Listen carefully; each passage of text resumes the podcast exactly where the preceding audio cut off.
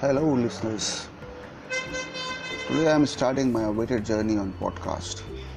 I was excited for some time now to give it a try, and today seems to be a day to give it a fly. So here I am to share my passion, to pass on my thoughts and imaginations. I love to write to inspire and aspire.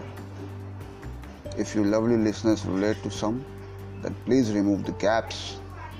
Follow me, like me, comment me, and give me the claps. My written quotes, poems, stories will all be dil se, as I generally don't delete and write fir se. So today to start a new journey on a very positive note, would just like to say दोस्तों आज शुरुआत की है बातें बहुत अभी बाकी हैं दोस्तों आज शुरुआत की है। बातें बहुत अभी बाकी हैं। सुनते रहना जज्बात की कहानी अभी बाकी है।